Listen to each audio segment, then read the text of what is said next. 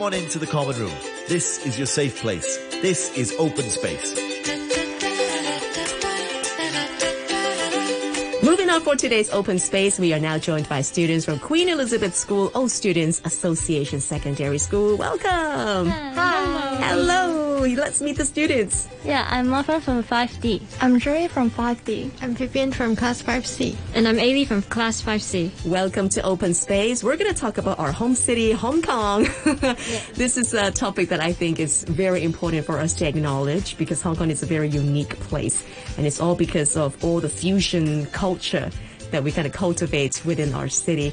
Uh, who would like to get started first? Maybe I will get started first. Go for it, Martha. In my opinion, I think fusion culture is a unique point of Hong Kong because Hong Kong is a place where you can find both East and West culture and even a combination of them. The reason it appears is mostly because of the history of Hong Kong. You can see the fusion culture everywhere here, such as the food culture.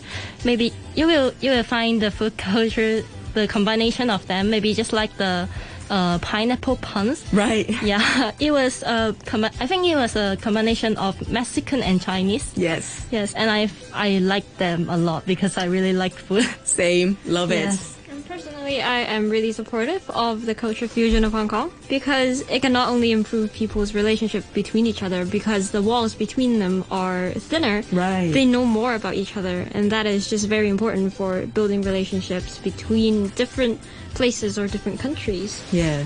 Yeah, in my opinion, I think Hong Kong has a fusion culture which is very special because we are at one we we are colonized by British at a time, and we have a culture combined with combined with the Chinese and the British. And Yeah. I think it's very great. Okay. Um, for me, multiculturalism is the uniqueness of Hong Kong all the time because of the the Hong the, the special location of Hong Kong and the history. You can see the um, diversified um, cultures in Hong Kong.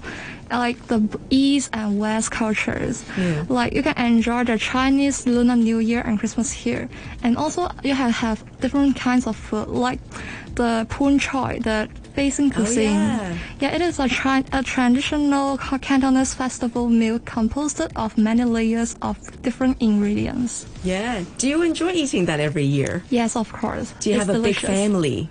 Yeah, not really, but we'll have it like every year. Really? I'm so Yes. jealous. I've always been told that you need to have a big family or a huge table to be able to share because that's a huge portion, isn't it? And sometimes if we only have like four people in the house and we're like, oh, we don't have enough people unless you invite the neighbors around and share it. But I do enjoy the, you know, the, the liveliness that goes along with that mm-hmm. dish. So I do think that, you know, this is something that Hong Kong is very unique. You know, we are a hub of so many different cultures. It's not just from the British days, but also we have a very diverse amount of expats living in Hong Kong. So even up to now, in the modern days, we still have many different kinds of cuisines. We have different kinds of um, exposure to different culture here. Um, let me come to you about your friends or your circles of friends. Do you make friends with people of different nationalities in Hong Kong? Yes, of course. Because Yeah. I will go to the classes just like the singing class or dancing class. Yeah. And just like the K-pop dance class. Right. Well, there will be many overseas people and we will talk about the K-pop maybe or just talk about their culture and what, what is the difference of their culture and our cultures. And this is the one of the reason why our relationship have increased. maybe. Right. Yeah. Do they have any misconceptions about K-pop versus Canton pop, for example? Um, I think they maybe they thought that K-pop is the most popular and most great one. yeah. Right. And in my opinion, I think they are both same because they are both music.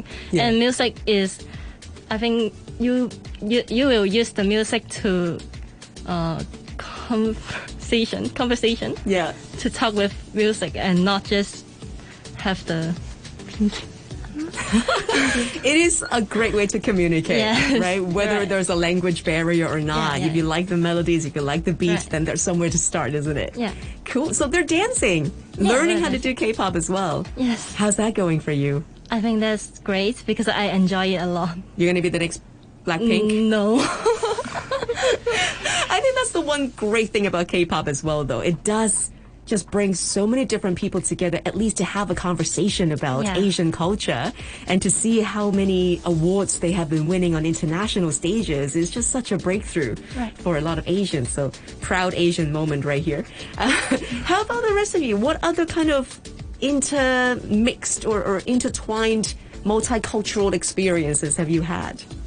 I don't have much friends that are in Hong Kong that are from other countries, but Right. I do have friends that are online, Ah, and they are from so many countries that I can't even keep track of. like some of them are from Canada, some of them are from Britain, right. but the thing keeping me between them is just the countries. I have English, they know English, and we can talk together Yeah. all the time and learn about each other.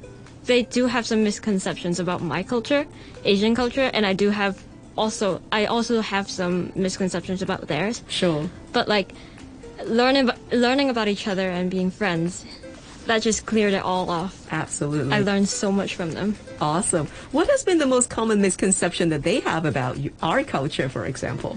They think that our language only consists of Putonghua and that ah. Cantonese doesn't exist. Right. But the thing is, they are different. They are two different things. yeah. And even though some of us, maybe a lot of us, know both languages, but they are different in some ways. Like Yes. Cantonese, it can be a bit more complicated to learn, Yeah. and more so than Mandarin. But they think it's the same thing. Oh, and they think they know that it sounds different, but it's really they know that it's different, but Mm. they also think that it's the same. So it's really confusing for them. Right. I have seen more YouTubers or influencers trying to do videos of Cantonese, for example. I mean, successful ones like J. Lu or, you know, friends of hers, they have been putting out hilarious videos about, you know, how to teach people to speak Cantonese or the cultural differences. I think these are a funny way to introduce what really happens in Hong Kong to the rest of the world. So if anything strikes a conversation, I mean, that's, that's a great place to start as well. I always believe that. Thanks for sharing that, Ailey. Vivian, do you have any particular favorite moments when you feel like, oh, this is something that's unique and it only happens in Hong Kong? I think the Hong Kong style milk tea is very special for me. Right. Because that is uh, actually it came from the British milk tea originally, and it is made by the fresh milk. But Right. in Hong Kong, because of the afford the problem of the affordability and the price, the cost, and we change the ingredients and make it become different, and Yeah. it become a new things, and it tastes. It's not like the original milk tea, and it is a now even a signature of Hong Kong, and I think that's very special for me. Yeah, to see international brands in Hong Kong incorporating that milk tea culture into their menu is what excites me the most. I mean, we see milk tea milkshakes or milk tea flavored ice cream, and I mean that that's that's an achievement. I even see that some there are some milk tea making competition, and I think that's oh that's wow that's so proud of Hong Kong like that. Yeah, absolutely. How many cups of milk tea can you have in a day?